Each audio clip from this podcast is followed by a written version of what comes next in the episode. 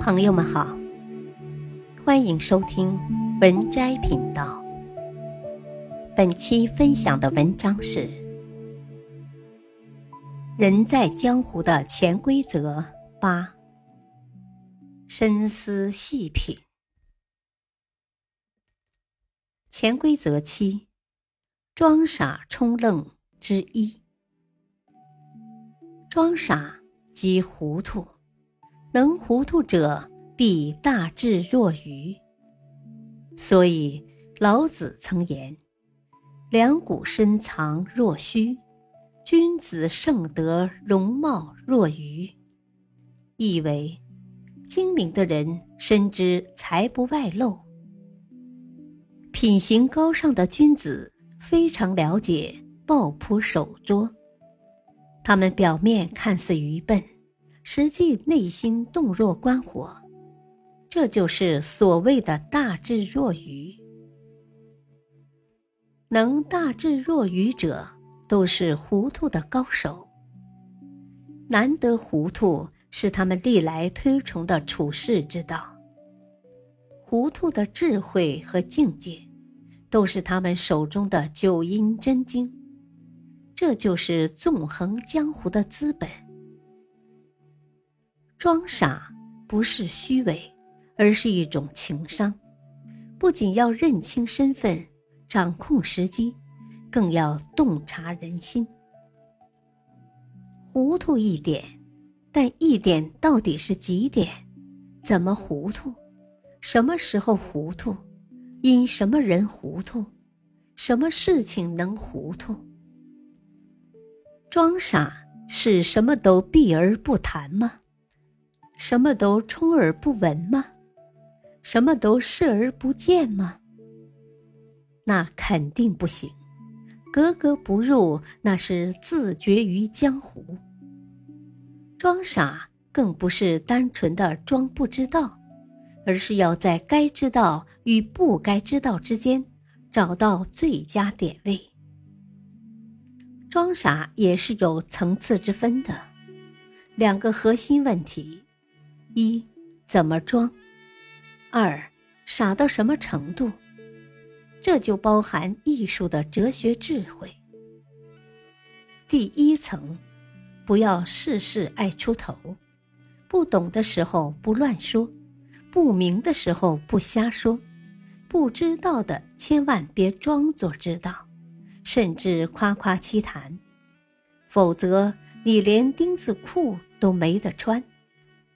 自己好歹得知道遮点重点部位吧。第二层，知道收敛，适可而止。满嘴冒泡的，不见得能说话；口若悬河的，不见得会说话。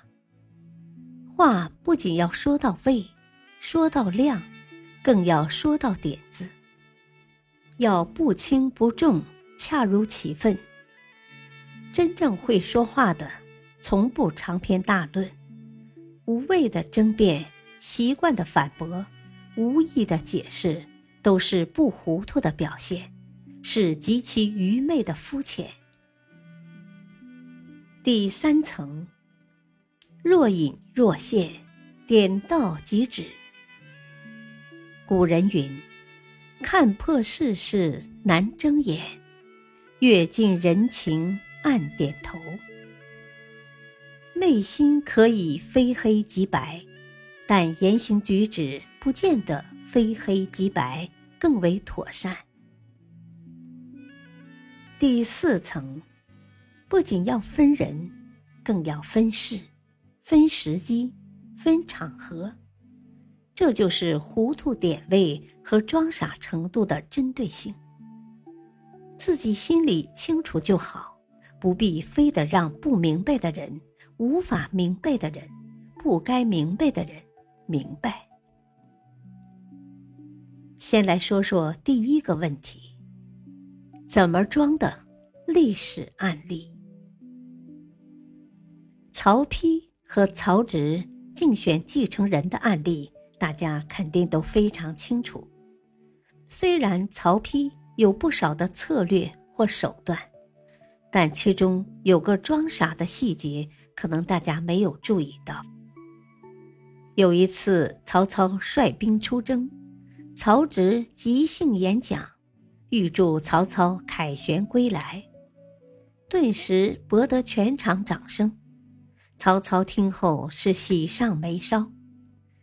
弟弟如此的作秀，让曹丕始料不及。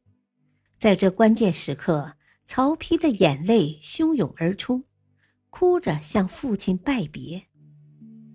父亲要去打仗，说点大话自然开心，但毕竟打仗会有意外，是生死大事，所以在这个时候，感情比文采更容易打动人心。